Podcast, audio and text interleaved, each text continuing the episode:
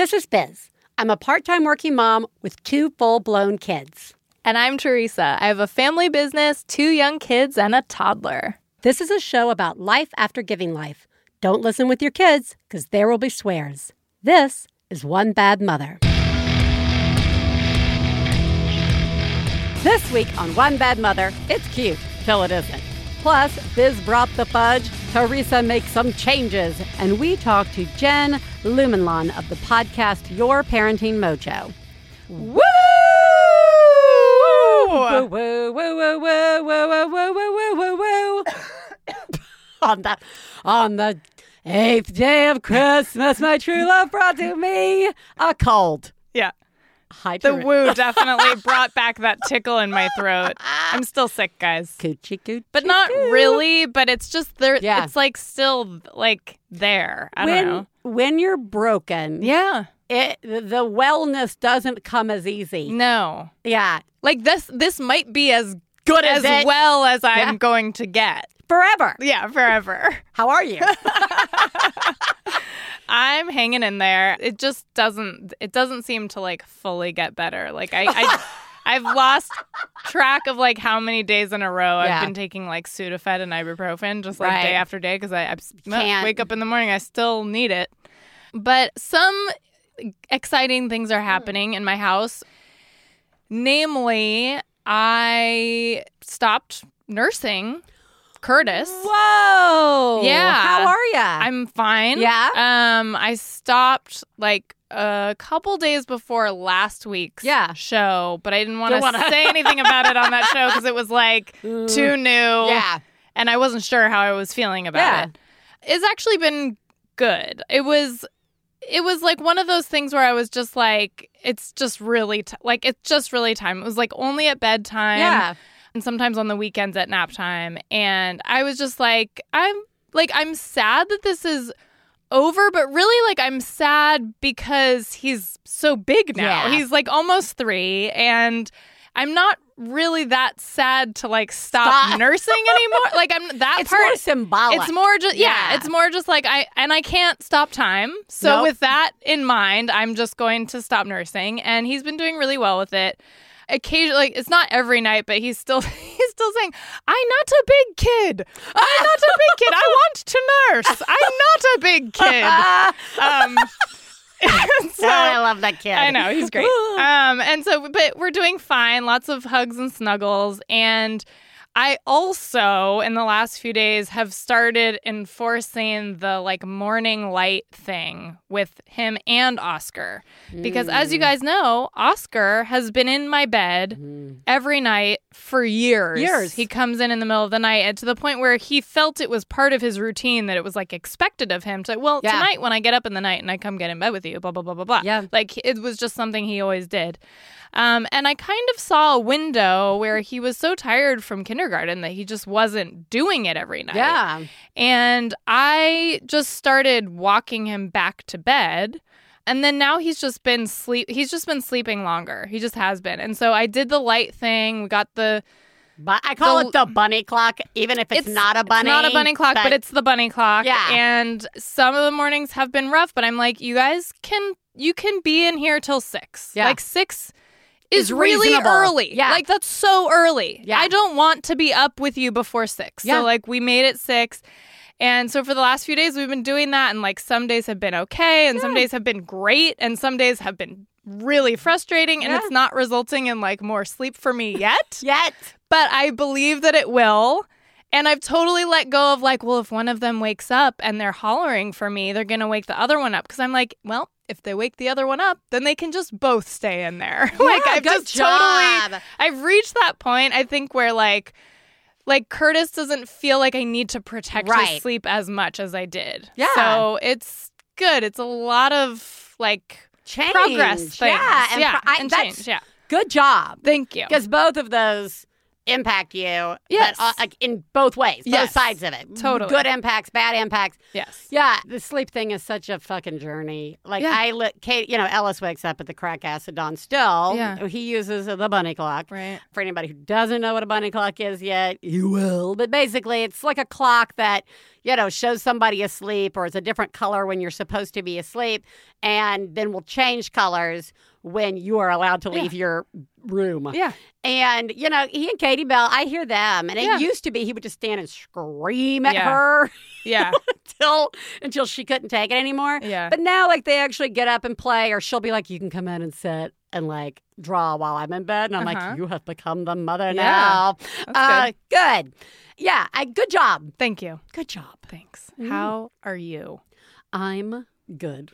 I'm very much in the jolly spirit. I think I think a couple of years of therapy and medication under my belt, as well as integrating some past traumas. Mm, I'm actually having a pretty damn good time. that's great. yeah, the break hasn't started. I'm Right. aware of what the future holds. Yes. But at the moment, I'm enjoying myself. Good. Uh, we've been doing lots of fun things, like a little advent calendar I made a million years ago.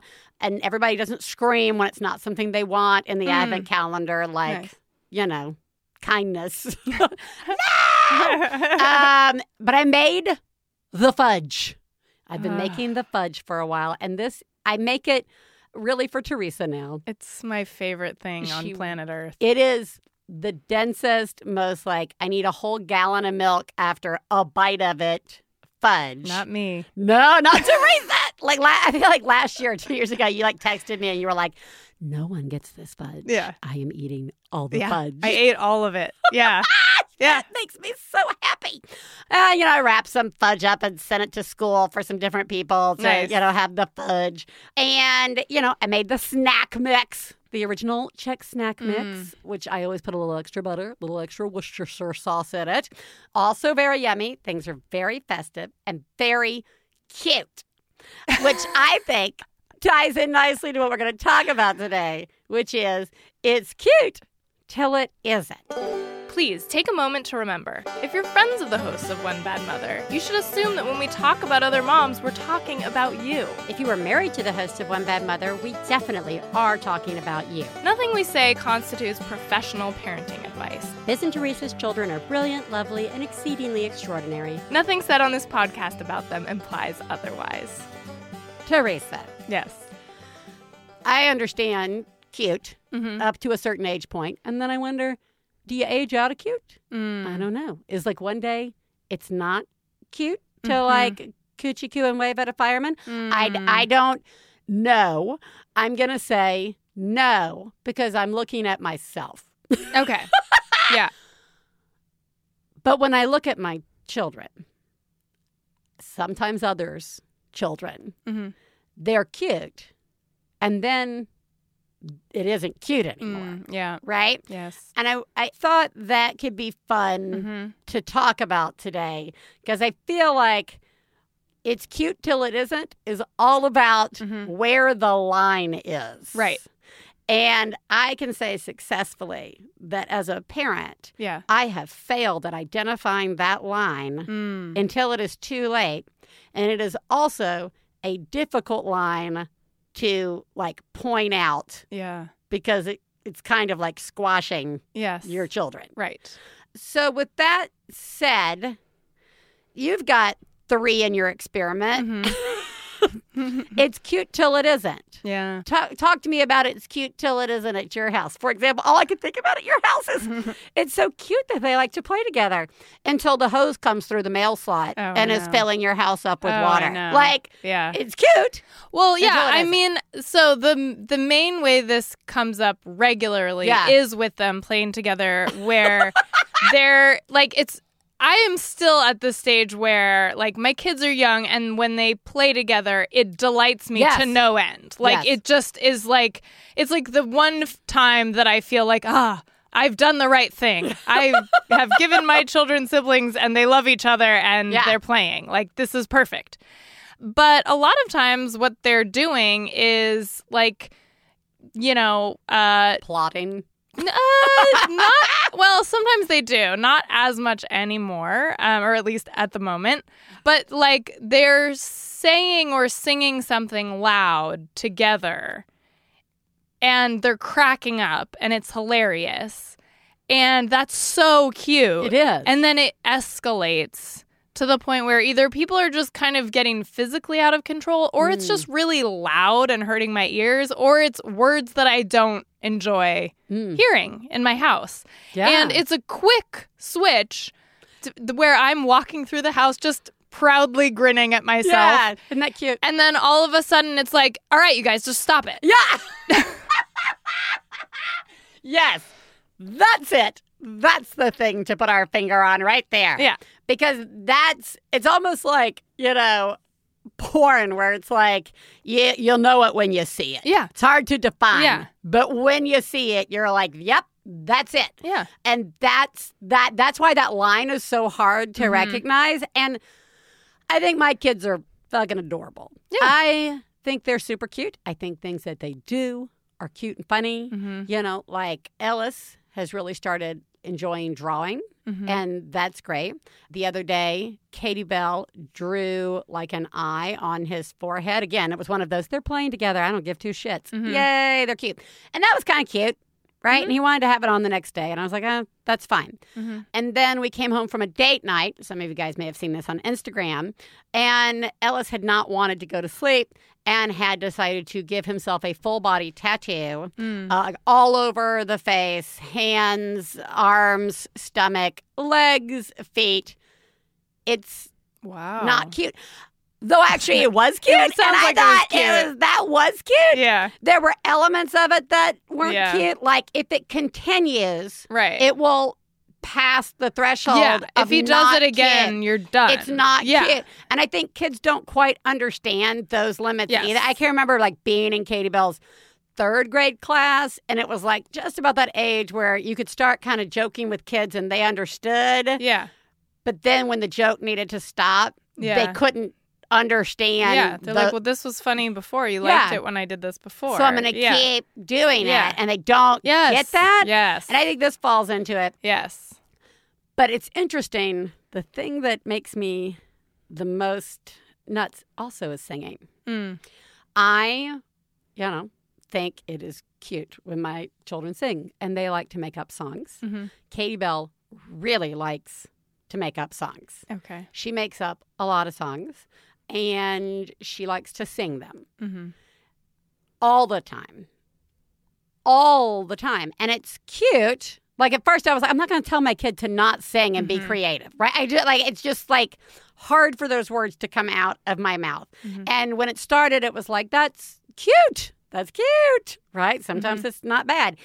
She'll go outside and do the like, the hills are alive with the Mhm. sound of music volume, Uh-huh. but it's not that song. It's some Right. song she's made up about, Oh. like, you know, I'm all alone and I'm in my hidden library and like, Uh-huh.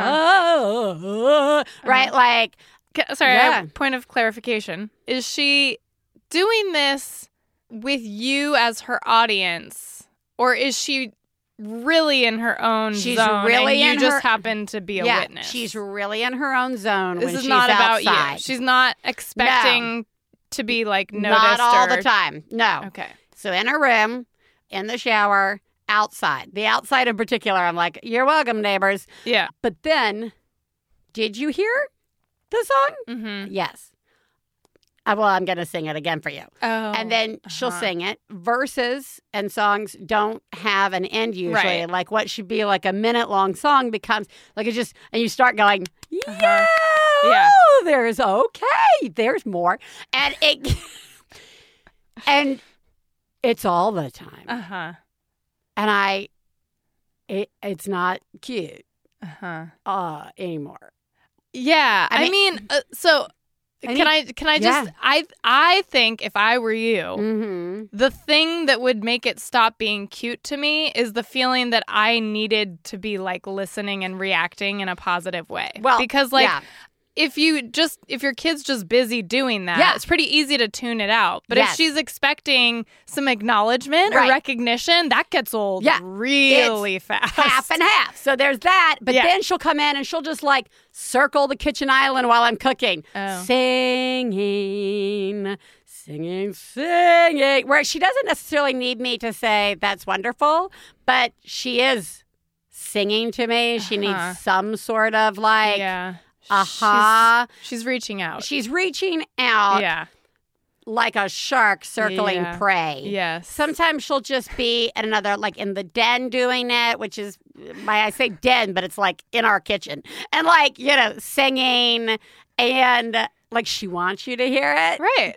Yeah. But like yesterday, it transitioned into singing like things that she just needed to say out loud. mm-hmm. You know, Mm-hmm. will you help me brush my teeth and do the, the Mhm. again, cute till it isn't. And I think a lot of the what you just said, I thought was really interesting about the like, if it doesn't require my attention, Yeah.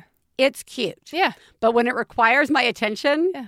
it's no longer cute. Yeah. Then it's like she's asking something more Yeah. of you. And there's something, and Yeah. you know, and you start again, it's the slippery line of saying, that's really nice. Right. Like, I'm going to acknowledge you and recognize it. Lots of times I have to say things like, Oh, Katie Bell, I love hearing you sing. I love your voice. Those lyrics are so good. Right now, I'm focusing on Yeah. this. Oh my god. And I'm going to need you to do that. If you want to Yeah. keep singing, I just need you to do it in your room or stop. Just so good. stop the singing. Yeah. Uh, and so Ellis, of course, picks it up and Oh. he wants to sing Uh-huh. too. And that's cute Yeah. till it isn't. Yeah. And I feel like the other thing about, you know, you fill in the blank with whatever is Uh-huh. cute till it isn't. Yeah. The other sort of like dark side of that is Uh-huh. the fact that it's definitely something that if somebody else sees it, Mm-hmm. they can't understand why you don't like it, Right. why you don't think it's cute anymore, Right. because it is cute. It's like when people Yeah. give your kids a gift that's like a noisemaker, Yeah. like ching, ching, ching, like yeah. and jingle they're bells. Like, look, they love it. Look, it's cute. Yeah. Like 4 a.m., it's not. Okay, this is interesting because I was thinking about how other Yeah. people play into this, like while you were talking, because Katie Bell singing and that that Mm-hmm. interaction between the two of you kind of reminds me of the way Oscar. Not all the time, but he'll sometimes just get a, on a roll of chattiness where Yeah. he's just talking at me Yeah. nonstop for like the longest time about stuff. And like if if like my brother was there Yeah. or like a friend or like somebody who likes my kids, Yeah. we would be like looking at each other and like giving each other a winky eye and kind Oh. of ah. laughing and being like, isn't he so cute? And like listen to what he's talking about. This is amazing. Like he listen to him talk and like all the stuff he's thinking about. Yeah. Whereas, like, most of the time, though, nobody else is there. And so I'm just feeling like I can't think a thought right I now know, because yeah. there's this person and they just keep talking to me and I can't listen to him because Yeah. I have my own thoughts in my head and I'm trying to do those thoughts and I can't do Yeah. those thoughts and he's here and he won't stop but I have to acknowledge him. I don't want him to feel like I'm going through Yeah, this whole the whole thing. and it's it could be that he is behaving the exact same way in those two scenarios. Yeah. And my reaction is completely different. So it's cute when others are around, and it's not cute when you're by. And I, but I think that's yes, I agree because there when Stefan's home and the kids are doing something, it is a lot easier to absorb the like anything that would make you crazy with Mhm. it because Yeah. yeah. you have somebody to be like, yeah, this is normal, right? It's okay, Yeah. it's cute. Yeah. But when you are alone, it can pass real quickly Yeah. into like the other place. Yeah. And what also sucks is that like it's definitely the sort of thing that is hmm, our fault. Yeah. Like because we don't I mean you and I at least, I don't think have it in us. The moment our child does a thing Mhm. that is cute, creative, whatever, brings them joy, are going to say, don't ever do that Yeah. again. Yeah.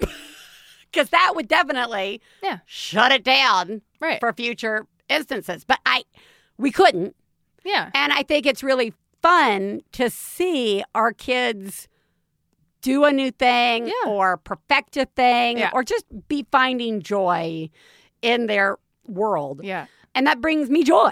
Yeah. I like to see it yes. until it isn't. Right.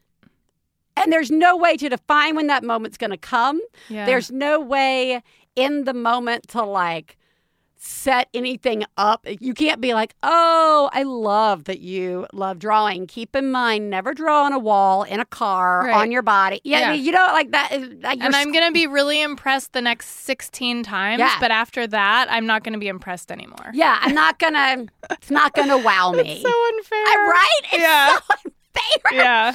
Yeah. Yeah. And I wonder, I wonder how much, like, some of this I think is innate. Like, we just lose patience. Yeah.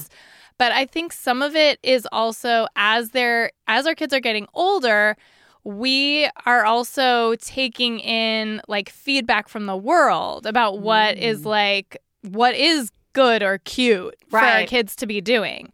And like, no, it's true. and No, so, like, I mean, it's kind of like how like kids run around naked. Yep. You know, until a certain age. And it's not cute anymore. And then it's not that cute anymore. Then it's kind of like, why is that kid not wearing clothes right now Yeah. in the house? Like, like we just like had Right. been kind of like a naked house for so long, and then mm. like we started having, you know, Gracie's educational therapist over once a week, and like just different, like different people. And I just started realizing like, I'm kind of ready for like people to be wearing pants at the table, and like Yeah. people to, you know, like yeah. like just things like that and it's and it's sort of like it's interesting it's like a fine line like like i think even with like oscar coming in and snuggling with me in bed like it was really only maybe a year ago that i was like i love this Yeah. i don't even care like i don't Right. i know it's not like good habits or whatever but it is so like i just love being close to him, you know? And like and then it was like I don't even know when it happened that I was like this is not the way our relationship needs to be anymore. Like this isn't cute to me anymore. Right. I love him, love snuggling with him and like everything. I just don't want him in my bed anymore. Like it was like No, there's this like is a- interesting. there's like a point where there's a shift and like I think part of it is our natural sense of like our instinct of like Yeah. what feels right but then part of it is like feedback we get from the world Oh, yeah. you know like I, I can remember going to people's houses and being like as a kid and like things that they did as a family or what were like family norms yeah that obviously they thought was cute and fun Yeah. and whatever. And I'd be like, whoa, Yeah. that's weird. Yeah. Totally right. And I'm, you know, I, so I, that is such a good point about like lots of times behaviors are acceptable when you've got like a friend or a relative over. Yes. And you're like, oh, that's cute. yeah But there's that moment where a friend or relative comes over and sees something and they're like, like they just, there's a beat and you're like, oh, maybe I should rethink yeah this. Yeah. Right? Like, yeah, the nudity. I think there's lots of like family games that involve like tickling or picking up or Yeah. snuggling or kissing that like make total sense at a certain Yeah. age. And then there's a line where you're like, oh, we should reevaluate Yeah. this. Yeah. Let's find a different way yes to show our affection. Yeah, that's interesting. it is interesting That I- is, I yeah. also think it's interesting, like what things about our kids will just always be cute because Yeah. we love them. Like I think about Grace when she's asleep, and I like go check on her right before I go to bed, Yeah. and I just stand there and I'm just like. I am gonna think she's cute Yeah. asleep when she's 40. Yeah. Like I could stare at her asleep forever. Yeah. It's the cutest and like And it's cute she- when you say that right now at this age. Like Sure. right? Like as an outsider listening, Right. I'm like, that's cute. That's cute. Yeah, but that might not always. I mean, I don't know. Yeah, but, I don't know also, either. but also things that are things like that that our kids do might be cute to us, but not to someone else. Like I might see somebody else's kid sleeping, like especially an older kid, like little kids. Yeah. I think we're all like, oh my god, a little kid sleeping. That's pretty much always cute. Right. But like an A old, like I don't know if I would look at another eight year old and think they were cute asleep. I might just see an eight year old sleeping. Like not nothing Yeah. against that eight year old, but it's like, do you know what I mean? What's it's wrong like with that eight year old? it's but just I, no, but I, I also really like the actual though. There becomes a, a point in time when we as parents share things that we think are cute. and they're not to Right. other people. True. Right? Like, I mean, I'm listening to you talk about uh, everything. I was with you the whole, like, I love watching Gracie sleep. Yeah. And I'm going to love it till she's 40. And then in my brain, I was like, if you Oh. came to me and said, Yeah. I'm just standing in her room staring at her whenever she comes home to visit, she's 40. I mean, yeah, her, like, her That would be partner's so there. weird, Her partner's there. Yeah. Like, whatever. Yeah, I would be like, Yeah. I don't know. That wouldn't be cute. That would be like Yeah. super weird. It's like when Yeah. Like 30 year old son's like sitting on your lap and you're like no snuggling. And you're like, yeah, I don't know where that is in the line of cute. Should we have put a limit on that? Because I think about Ellis, who's like, Yeah. I will always want you to snuggle with Right. me. Yeah. And I'm like, no, you're not. You're like, no. No, you're not. Yeah. And I can't because it, it'll get weird. Yeah. Like, it'll get weird. Yeah. There'll be a point where, like, Yeah. you coming up and kissing me on the lips yeah. is gonna be It's weird. gonna Like, start not for me. I already yeah. feel like, like ah, but Yeah. that's my own baggage. I know. I'm just No, like, I know. "Ah, don't know what to do.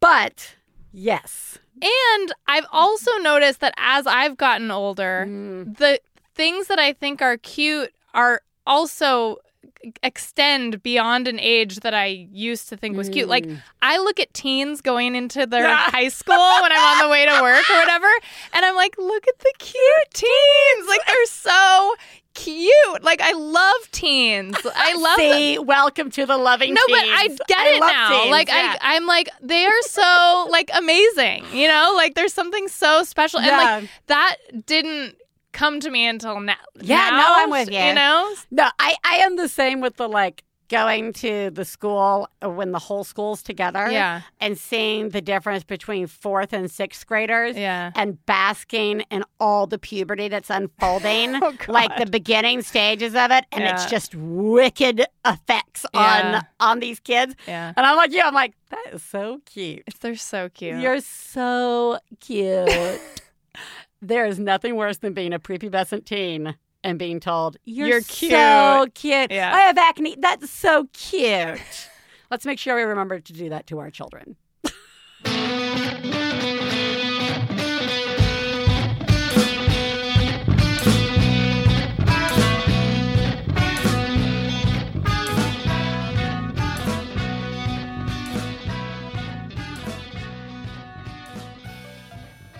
One Bad Mother is supported in part by HelloFresh. With HelloFresh, America's number one meal kit, get easy, seasonal recipes and pre measured ingredients delivered right to your door. All you have to do is cook and enjoy. You guys know I'm not that big on cooking, but HelloFresh actually makes it manageable for me because all of the meals are set up with pre measured ingredients and they're all put together in one little bag. So you can easily find everything and put the whole thing together. And you get wow worthy dinner on the table in just about 30 minutes. There's something for everyone from family recipes to calorie smart and vegetarian, and fun menu series like Hall of Fame and craft burgers. You can easily change your delivery days, food preferences, and skip a week whenever you need. Get nine free meals. What? With HelloFresh by going to HelloFresh.com slash badmother9 and using code badmother9. That's HelloFresh.com slash badmother9 with code badmother9 for nine free meals. Hey, you know what it's time for? This week's Genius and Fails. This is the part of the show where we share our genius moment of the week, as well as our failures, and feel better about ourselves by hearing yours. You can share some of your own by calling 206 350 9485. That's 206 350 9485. Genius fail time, Teresa. Genius me. Wow. Oh my god. Oh my God. I saw what you did. Oh my god. I'm paying attention. Wow. You, Mom, are a genius. Oh my god, that's fucking genius. Okay. I have been shouting this to the rooftops all around town, but mm-hmm. I decided to, I was so tired and overwhelmed that one day I angrily made a list of all the appointments for myself and for my kids that I am responsible for scheduling, moving if I need to move, getting people to, and then logistically covering for other kids during that time, like if there's a pickup or whatever, just for this year. And it works out to like more than one appointment per day, seven days a week. Oh my God. And I was so validated Yeah. by this experience Mm. because I was just like, okay, now I understand why I am I feel so stressed out all the time and so overwhelmed. Like I this is just so much stuff. Yeah. And it kind of gave me it just made me feel like yes, this is why. Yeah. This makes This- sense. thi- and that's just like one faction of it. yeah. It's so much. Yeah. Yeah. Good good job. Thanks. Good job. I was like, I didn't know which way that was gonna go. Oh. but I mean I think that's so good to have it on paper. Yes. Just leave that in places Yeah. around the house. Just leave it around the house. Uh-huh. Yeah. Good job. Thanks. Okay. I, for years, have just wanted to be the parent who was able to do thank you notes. Okay. Uh-huh. For my children yeah. or get them to write them when they are old enough to do it, Mm-hmm. or even write thank you notes for myself. Mhm. I have let that go Mm-hmm. since the beginning. Yeah. Because every year I'm like, I'm going to do it, and I don't. And like lists of like birthday presents and things Mhm. stay on the desk as if I'm going to come back. And then Yep. when two months pass, I just ball Yeah. it up, and throw it away, long gone. Right. I sat down the other day and I did thank you notes for Ellis's birthday Amazing. and got him to sign all of them. Amazing. I kept them short and sweet. Yep. And then the other thing was because it's fun to get mail, I put all their addresses on it. So the kids are going to get it in, the, In mail. And I felt Yeah. like this was one of those things where I'm like, hey guys, I read thank you notes. This is all about like, I couldn't stop talking about it Yeah. to Stefan. I was like, I did it. Yeah. No, I did it. There are thank you notes. And look, here they Yeah. are in a pile and they're all done correctly Yeah. and they're stamps and they, they're going to go yeah. out into the world today. Yeah. You're amazing. I did it. yeah, you totally did it. My children are 10 and 6. Yeah. And this is the first time I've been able to do this since they were alive. I'm very impressed. I felt really good. Good job. Thank you. Hi, One Bad Mother. I'm calling with a genius. My almost two-year-old always, always, always tries to drink out of my to-go coffee cup. And it's always a big fight because obviously she can't have my coffee. But then I realized that I have one of those free Starbucks holiday reusable to-go cups. So I just filled it with a little bit of water. Now she has her coffee and I have mine and it's not a fight. And we even got to leave about 15 minutes earlier than expected for Thanksgiving because she was happy because she had her coffee. I'm doing a great job, and so are you. Thanks, guys. Bye. Good job. Very good job. I love that. You know, it's the small, simple things. Again, no one would acknowledge that you did that. If they saw your kid walking around with that, they're actually probably going to assume you've given your baby coffee. Yep. But it's so, it just made your life much easier. And, uh, you know, we should be making that a national holiday. I think it's great. You are doing a very good job. Good job. Failures. Fail, fail, fail, fail. You suck. Fail me, Teresa. So we are deep into the Lego phase in our household, mostly Oscar, but sometimes Curtis. And the problem we've been having is that Curtis tends to like take apart the stuff that Oscar has like painstakingly creatively put together. Right. And it's just an ongoing challenge. And I had a little bit of a genius moment the other day where I set up two separate areas and they can really play wherever they want in the house with the Legos, but if they want their own space to play with mm-hmm. Legos or a place to leave something they're working on, they have designated areas right now. But of course, Curtis is two and a half. So he's still learning about just like respecting those spaces in Sure. the house. And so we've had a lot of instances of like not noticing that he was off playing in Oscar's Lego area and Oscar's just been pulling his hair out, like losing his mind. Oh, like yeah.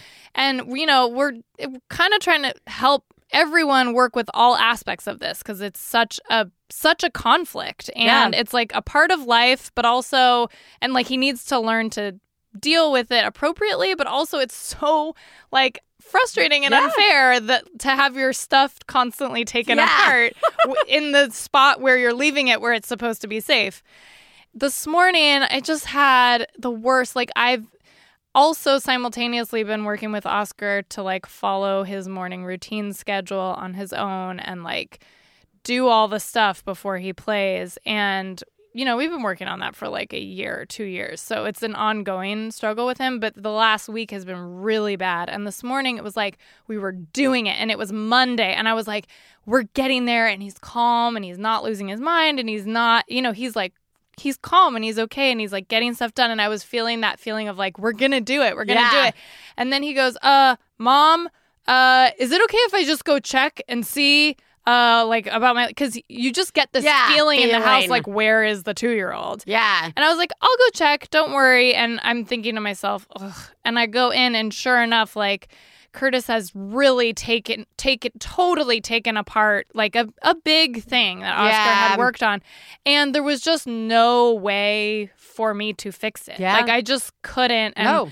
and then Oscar did, he had a huge meltdown because it was, it, and so then it Yeah. was like, I, I just felt it was a fail because I felt like I'd done all these things to like Yeah. prevent this and I was getting there this morning. It was gonna be okay and then it just wasn't. It was Yeah. like no, you Um, can't ha- you can't have it. I'm so sorry. Ugh, that's so much like ugh, in the house. I'm sorry.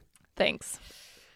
Okay, so I mentioned at the beginning of the show an advent calendar, and that for the most part, everything had been everybody been enjoying. In the little advent calendar, I'll put things like you know, let's watch a Charlie Brown Christmas tonight, or you know. Slippers or you know sometimes it's a little piece of garbage and sometimes it's an activity and usually there's a you know, it's act of kindness day, you know, go do an act of kindness. And I usually give examples and all the stuff. I've done two. Both times they've upset Ellis. The first time it upset him a little. The second time it upset him so much. And I want to be clear because I had said no one's getting mad because they have to do it. it he wasn't mad because it wasn't a toy or there wasn't an activity.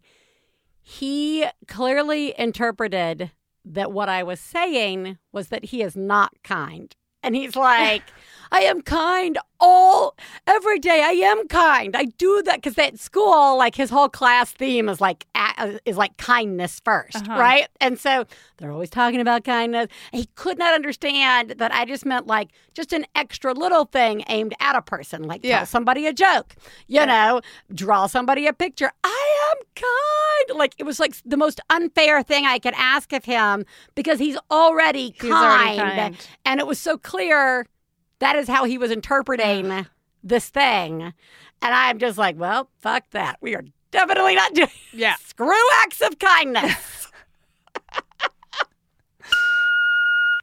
Hi, this is Teresa. I'm calling with a fail that I think you'll enjoy. Um, I was trying to head out to meet up with some friends tonight and um, was already a little bit late getting out the door, but I was finally getting out the door and I grabbed all my cell phone and my wallet. I went to grab my keys and I could not, could not find my keys. I spent 20 minutes searching the house looking in all of my jacket pockets, looking in all of my purses, looking in every room that I spend any time in, re-looking through all of those spots because it had to be somewhere. I know I let myself in the house yesterday, so I knew they had to be somewhere in the house and I just couldn't let it go. But I finally had to just take the spare keys that we have. Thank goodness we had spare keys. Take the spare keys and, and resign myself to, to finding them later. And I finally got out to meet my friends. I was half an hour late to meet my friends and I get settled in and I tell them my story and later in the night I get up to do something and feel something in my sweater and apparently the whole time my keys were in my sweater pocket. I guess I picked them up to put them in my purse, put them in my sweater instead and never thought to check my sweater pocket in the 20 minutes I spent looking for these goddamn keys. so the good news is I found them before I dug through the garbage because that was going to be the next step. Um, the bad news is that I'm about 29 weeks pregnant now, and it looks like the super brain is definitely setting in. So I'm going to have to start leaving reminders for myself or something. But anyways, that's my that's my fail. You guys are doing a great job. Bye. I like that. Like I, I can only imagine keys like mine, which hmm. is like I on a big handle so that I can find that they're they are chunky Yeah. and they are you know until I can't find them in my purse. Otherwise, they would be large, Yeah. bulky items. And I like that you're at this place where something, and I'm just going to imagine they're large, bulky, and not two petite keys Mm-hmm. on a loop. In your sweater pocket. So that's like on you, Mm-hmm. Yeah. banging against you like all day. Yeah. It's like a sweater, Yeah. right? It's not a canvas. You're not wearing a canvas bag as a shirt. Yeah. It's a sweater. It's just like how long you were able to go Without noticing that without those were on your body. On your body. Yeah. That just makes this such a sweet, beautiful fail. I oh. mean, I, I know you know this, but I want to make sure I really point it out. I was just gonna say it's like an out of body experience. it is. Yeah, looking for your keys. I know. Well, you're doing a horrible job. Yep. You don't deserve keys. You are the greatest mom I've ever known. I love you, When I have a problem, I call you on the phone. I love you, I love you. One Bad Mother is supported in part by Storyworth. A great part of the holidays is reconnecting with family, swapping stories, and reliving moments together. But keeping these memories alive can be hard, so give your family a meaningful gift this year. Storyworth. It may surprise you, but my family's got stories. I never wrote any of them down, and my memory is shot because I've had children. but I want my kids to know these stories. Storyworth is an online service that helps your loved ones tell the story of their lives through thought provoking questions about their memories and personal thoughts. Every week, Storyworth emails your family member different story prompts, questions you may have never even thought to ask, like, What's one of the riskiest things you've ever done? After one year, Storyworth will compile every answered question and photo you chose to include into a beautiful keepsake book that's shipped for free. Preserve and pass on memories with Storyworth, the most meaningful gift for your family. Sign up today by going to storyworth.com slash badmother. You'll get $20 off your first purchase. That's storyworth.com slash badmother for $20 off. Hey, Teresa, let's call someone today.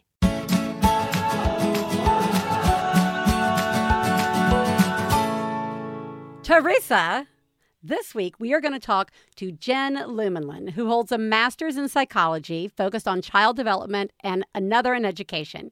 She hosts the podcast Your Parenting Mojo, which is a reference guide for parents of toddlers and preschoolers based on scientific research and principles of respectful parenting. What? Do we have eight hours? All right. In each episode, she examines an issue related to child development from all sides so parents can understand what the body of research says about it and how to use this information to align their day to day parenting with their goals for raising their children. No, I mean it. Do we have eight hours just to talk about one very specific You Yeah, you do. Great. Welcome, Jen. Thank you. It's great to be here. It is so great to have you here. And before we get in to all the things that I'd like to get into, we'd like to ask you who lives in your house. hmm Yeah, just a couple of other people, including me, uh, or besides me, I guess. Um, my husband is also in our household, and he's a photographer, and my five-year-old daughter, Karis. Oh, five. I can't uh, imagine how Yeah. any of your master's degrees apply to parenting a five year old. no, no, they they really have nothing to say about this. Yeah. well, let's start with tell us about.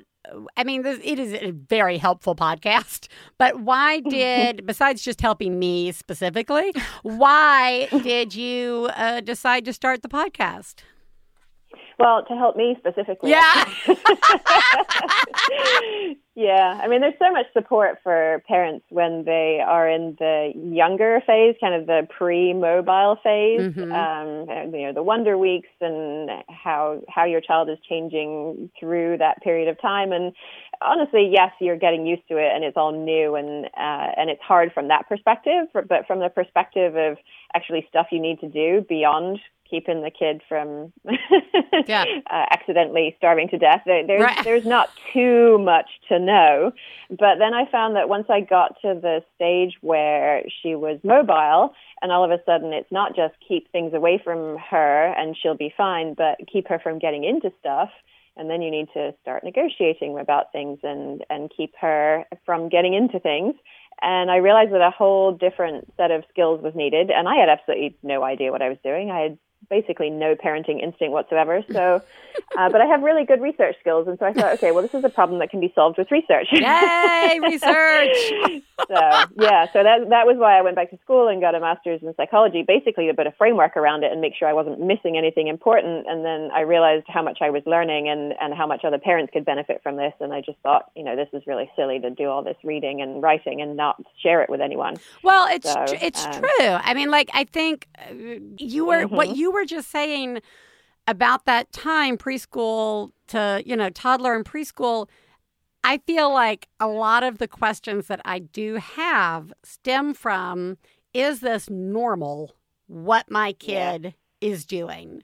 And uh, and then that's always you know a spiraling uh, concern that I, that I then have. So because your show is based in research what's your process for each episode do you pick something that your kid's doing and go how's that? Why is my kid doing this? Or uh, or is, or is there something more scientific to it well, I it's it's a little of both to be honest. And when I started out, there was definitely more of the former, and now there's a lot more coming from listener questions uh, because Mm. listeners will email me and say, "Hey, what is this normal?"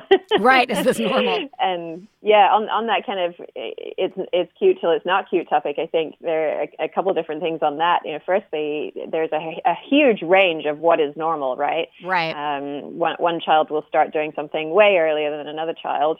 And then secondly, we have these expectations in our mind of what a child should be doing by a certain age that pretty often are not rooted in any kind of uh, research. And so a regular example of this is, is emotion regulation. And so Yeah. we expect our children, when we say no, to not have a tantrum. And it turns out that they just don't have the skills that we expect them to have until so much later in their development, roughly a, a year or two later than parents are ready for tantrums to be over. And they're just they just can't use other other emotion regulation tools yet. And so it's this mismatch of expectations that creates a lot of problems. Ooh, expectations. Yeah. I mean, I know Mm-hmm. some people, uh, maybe when I look in a mirror, that are still trying to regulate their emotions now as a full grown Yeah. adult. What sort of feedbacks and questions do you get from your listeners? Is there, is there, is there like one thing that you're like, oh man, why aren't there more books written about this? This seems to be what everybody's concerned about. In some ways, it changes with the season. Right now, of course, it's a lot about Santa. Right, right. and there aren't so many books about that. Um, emotion regulation is always a hot Yeah. topic. Um, and you know, when is my child going to stop having tantrums? When is my child just going to be able to accept when I say no? and and when are they going to? When after I've told them not to do something a hundred times, when are they actually going to not do it anymore? And 30. that process of developing that capability of of thinking, you know, I, I hear what my parent is saying and I'm able to put the brakes on that and they'll start by actually saying aloud what you said. Mama said don't touch. Yeah. and then that process becomes internalized. And then eventually they're actually able to stop doing it because all all through that early phase they they can't stop themselves from physically doing it, even though they're telling themselves don't do it. And so yeah, that's that's always a perennially hot topic as well. I really like the idea that we're all just writing you saying, When will my child listen to me? You're like, maybe never. Yeah, I don't, yeah. I gotta, like, there are uh, other yeah. I just think that's like a, a, it's a very poignant question that I have asked the universe many times. Let's uh you your episodes cover a huge uh, range of topics, but I think I'd love to touch on stereotypes. You have talked about how children develop stereotypes, gender, race, etc., and what parents can do to overcome these. Can you tell us what the research says on this because I would have probably asked that question in a much more panicked way given like my fears of my children like just saying something that I'm like, wait, we don't do that. we don't say that. Why are you saying that? Anyway, so talk to us a little bit about that. Yeah, it's actually a really fascinating process of how this all develops. And I, I covered it through a series of episodes on uh, things like um, parenting beyond pink and blue and um, how do social groups form and and I did a whole series on white privilege and the intersection of race and parenting. So it's been something I've kind of teased out for myself and, and my listeners at the same time over a period of a couple of years. And the the process that I've I've come to understand is that basically we all organize things by groups. It's just how our brains work, and and we, especially when we're younger, tend to look for the essential qualities of these groups, and mm. and it's really easy for us to misunderstand what these essential qualities are. And so some research that has looked at this, the, the researchers asked children, if there's a boy raised on an island with women and girls only who like to play with tea sets a lot, what will the boy want to do when he grows up? And so the children, when they're asked this question by the researchers, are pretty likely to say the boy's going to want to grow up to be a firefighter. Even though he's never seen a firefighter before, he has, the, he has no idea what a firefighter is in this thought experiment. But children think there's something essential about boys that's true to them, that's innate, that's unchangeable, and that that has a lot to do with being a firefighter, when actually so much of what it means to be a boy or a girl, or even those categories themselves, are based on how we're socialized.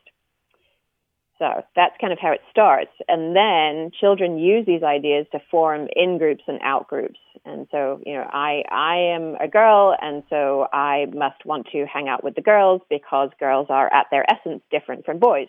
And therefore, boys are in the out group for me. And so that leads to this voluntary gender segregation that we see in schools where our, our, girls are socializing themselves to be more and more girl-like because that's who they're spending time with, and of course the boys are doing that um, in the other corner by themselves. So, what do we? Because I mean, we we know so much more now about gender, and mm-hmm.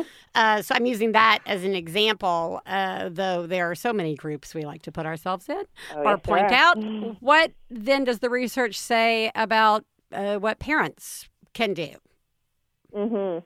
Yeah, well, there's actually a lot that you can do, and, and I think you're absolutely right to point out that there is a parallel process for other kinds of groups like race, where uh, mm-hmm. uh, children see in the media all the time, you know, which race is always the one in charge. Right. pretty yeah. easy to answer that question. Just... And and there was a fascinating PhD study that embedded the the uh, student in a class, a preschool class, for a couple of years, and she followed what they're doing, and she found that you know the white kids are trying on this identity of being in charge all the time, and seeing if they get caught, seeing what happens if they do get caught. And chances are not they don't get caught, and not much happens if they do. Mm. And this mm. is in a preschool class where the teachers and the administrators are really priding themselves on the tolerance that they have on their campus. And so we, each each one of us, myself included, thinks that our child is a darling, and that they would they never engage in this behavior. But right. in reality, they're they're all doing it. Yeah, they're all they're all trying out these different identities. And so yeah, there's a there's a ton that we can do actually we can read books that feature all different kinds of people, and there's a couple different avenues you can go on with this. I mean, firstly, books about Black and Latinx and Native activists and people with disabilities who are fighting for their rights. So you see those stories, but also books about people who are just being people. Yeah. so there's there's the reading the books angle, and then of course a lot of it comes down to who are you friends with? Yeah who who are your children seeing as being important in your lives? And um, I did interact with a parent one time who said that uh, you know she's not too worried about her children getting exposure to all different kinds of people because they ride the bus and they see uh, different kinds of people on the bus. And and the research says that's not really exposure to yeah. other people. That's not helping us to understand truly what those person's concerns are and see them in in their essence, you know, not as a group essence, but in their individual essence. So we need to have friends. All of us need to have friends from all different backgrounds. um, on on the gender topic, where where where gender isn't relevant, don't point it out. Yeah. Which is surprisingly most of the time is not that important. It is. It really is. All right. I would like to talk specifically about one of the episodes that you did, uh, episode 49 How to Raise a Girl with a Healthy Body Image. Uh, Mhm. And in it, you talk about our culture's obsession with appearance and how that can hurt girls and women and duh. And you say that you intentionally do not tell your daughter that she's pretty. And I Right. Guess I would l- love to hear about that because it's so funny. In our house, I'm like, I'm like, I grew up with my mother telling us that she thought we were pretty all the time. She also told us we were smart. She also told us there were no limits. I mean, it was pretty wasn't the only thing. I grew up in the South. Mhm. I know some people who've been told their whole lives only that their looks are important. And, you know, I have feelings about being able, you know, saying it to my daughter and my son. He's pretty too. and, but it always goes with, you're also super smart and kind and funny and like all these things. And I know that for me, it helped me when I didn't feel pretty, right? Like because mm. I'm constantly surrounded by, as a, especially as a kid, by images that I was definitely not a reflection of. Awkward and a variety of other things that weren't on the magazines that I saw or the videos that I saw.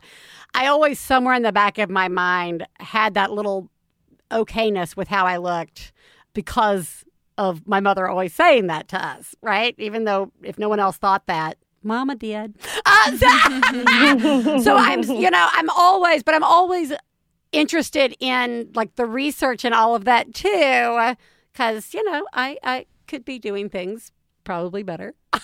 Mm-hmm. talk, to, talk to me. Talk to me about that. Yeah. So, I- I mean, this this is this is a really important episode for Yeah. me, and I go into this a little bit at the beginning of the episode. You know, my mom actually starved herself to death when I Oh, was ten. Yeah. So this is this is one of those topics where Yeah. It, it's not like I feel there's a, a ton of flexibility here for me to screw this up. Right. No, yeah. Th- th- this is one of those things I need to get right.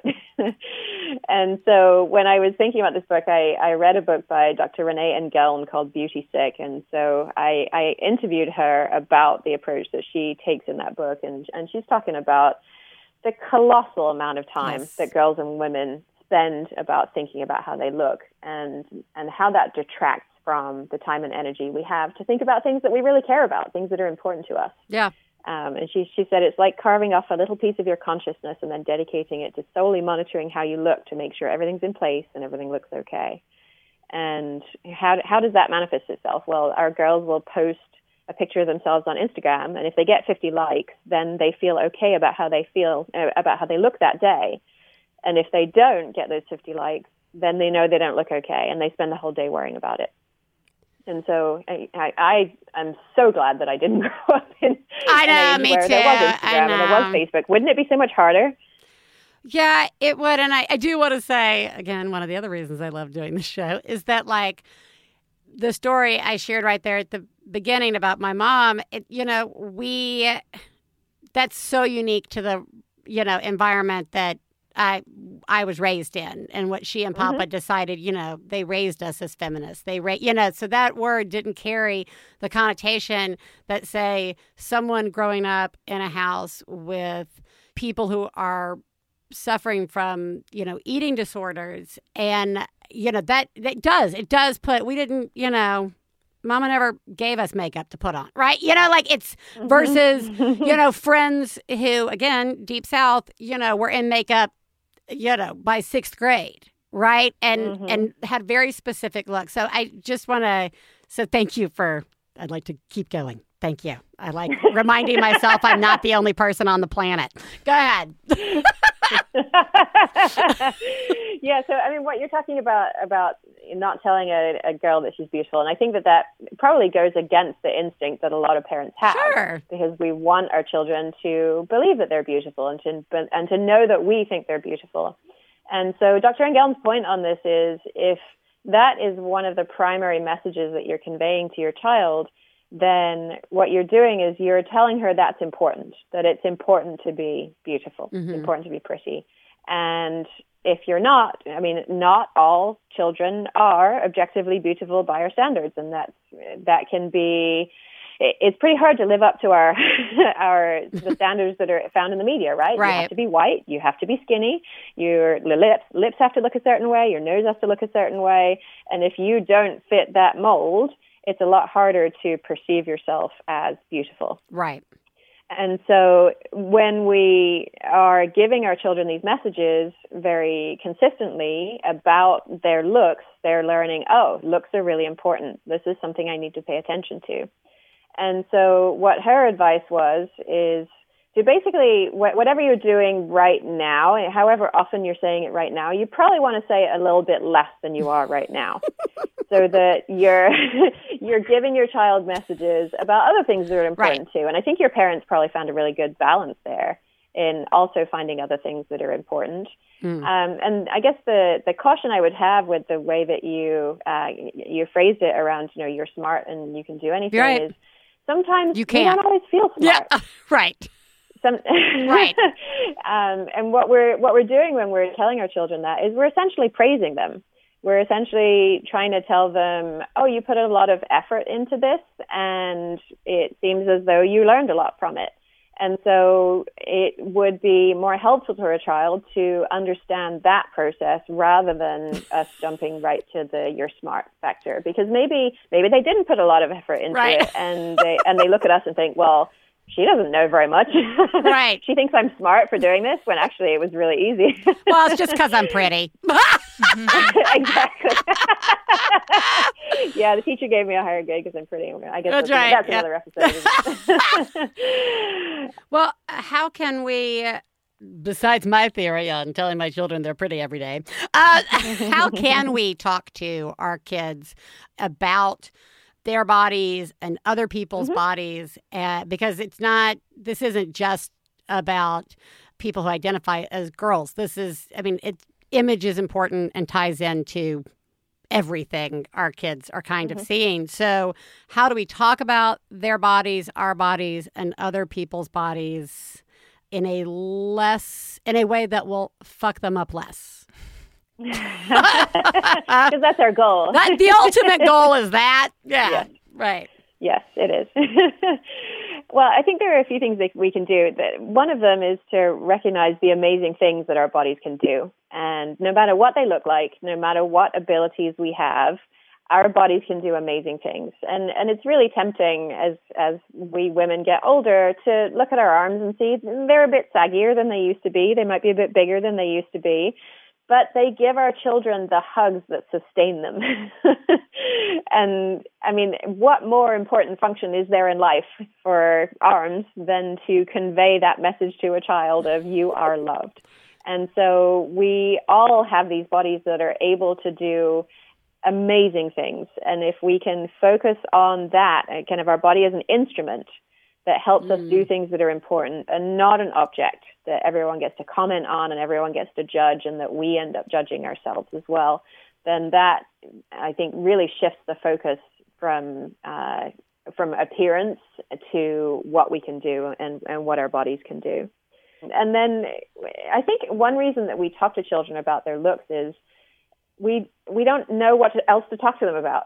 so we meet a girl, maybe we, we're out on the street, we meet a friend, she's got her daughter with her, and we know we want to say something to the daughter, but we we don't really know what, and so we mm. just say something. Oh, you have really pretty shoes, or oh, your hair is beautiful, or something like that. When instead we could ask them what they're reading and what they're interested in and what they're learning about, and so that t- gives them a message. This is what is valued. What I'm learning about and reading and interesting in is interested in is valued, and not just what kind of shoes I have on and whether my hair is curling nicely today. Oh, that's good.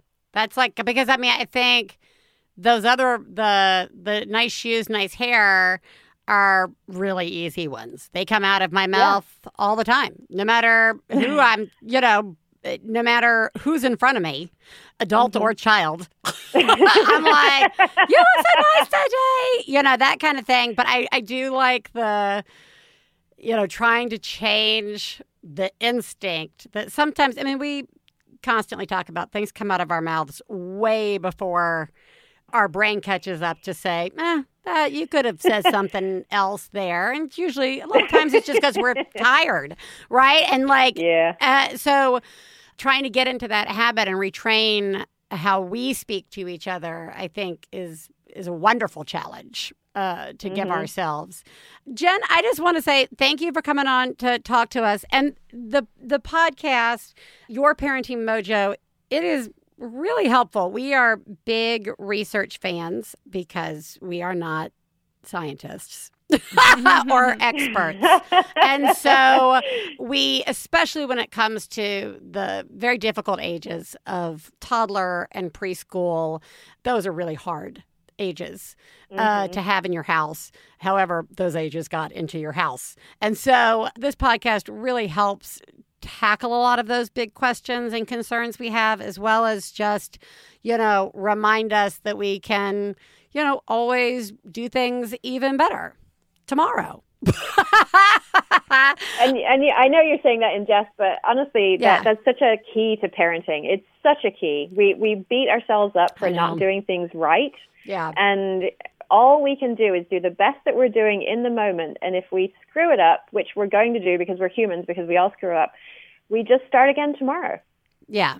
That, yes. That's it, right? We we just start again tomorrow, and we do better tomorrow. And so, yeah, that's that's that's so critical. It's such a, a an important thing for parents to remember. I think because we we're under we're so tired, we're under so much stress. Yeah. Yeah. So yeah, and and I, my goal with the podcast is to bring that research together so that you don't have to read all these you know 50 peer reviewed studies to understand what's going on with the topic. You can listen to an episode and and understand it and and feel like you have confidence in choosing a path forward. Yes, I love it. Or or another path, another day. I love it. Yes, Uh, exactly. Well, Jen, thank you so much for joining us. We'll make sure we link everybody up to your Parenting Mojo podcast. Uh, obviously, they can download it wherever they get their podcasts. Thank you so much for joining us. Thanks for having me. It was such a pleasure. Oh, it was our pleasure. Have a good holiday season. Thank you. Thanks. You too. Okay, bye bye. Bye. Brainwaves send a message, pick up the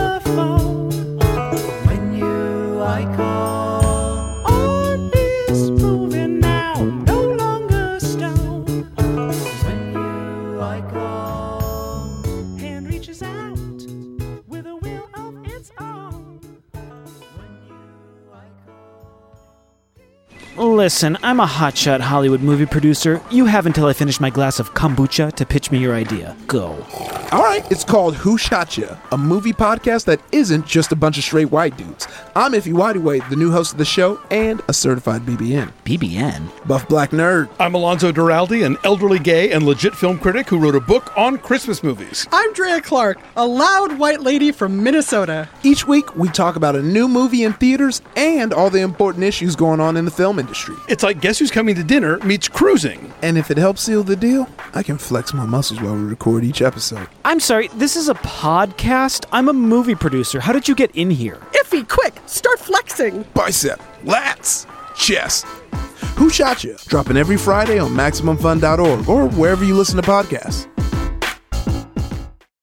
Hey, James. Hey, Neke. What we doing, girl? We are inviting the awesome listeners of Maximum Fun to join us at Minority Korner. Ooh, fun. But you know how we go on Tangent City. We're the joint mayors. We're not going to do that, okay? Soup's focus. Okay, so Minority Korner is where you can all come and get your pop culture take. Plus, social commentary, news, and TV movie reactions like Avengers Endgame. No spoilers here. Ooh, snap. Sometimes we dig into the vaults and we review and recap those movies you missed. At you, Halle Berry's kidnapped. I love how she always gives 1000%. Like Beyonce. Did you see Homecoming on Netflix? She was burning it down like the mother of dragons. Have you seen the latest Game of Thrones? So good. Only thing missing? More black people. What do you think about Mayor Pete? Wait a minute, James. We went on a tangent. Yes. Ah, well. Join us every Friday for more tangents. On Maximum Fun. Your Parenting Mojo, a delight. Mm-hmm. And I really, what we've talked about a million times on the show is so much of what our children are struggling with, therefore we struggle with, Mm-hmm. really is developmental. And uh, it, and I feel like once we figure that out, every time I realize this is what my child's supposed to be doing right now, Mhm. and I'm really just in charge of helping them navigate this, the pressure like falls off of my shoulders. And so check out the podcast. It's very insightful. Yeah. You know what's also insightful? Listening to a mom have a breakdown. Hi, I am calling with a rant. It is currently about two weeks after Thanksgiving, and um, this is the first morning that my children have not had complete and utter meltdowns. Like, Thanksgiving travel was so disruptive that they have just been nightmare beasts. Hitting, screaming, yelling, melting down. They're two and a half and six, okay? Like, it, it's, so why am I calling today? If Is this the me? Yeah, might be you. I haven't had a nightmare meltdown getting out of the house in the morning. Because right now it is nine o'clock, and I just left my toddler at preschool. Usually we are here at eight o'clock. So what took so long if he wasn't melting down? He was just being a toddler. I kept my cool the entire time, but like he wouldn't put on his clothes. He wouldn't get out of the car. He wouldn't get in the car. He uh decided he was scared of trucks. I don't know. It just took 15 minutes at school to leave him.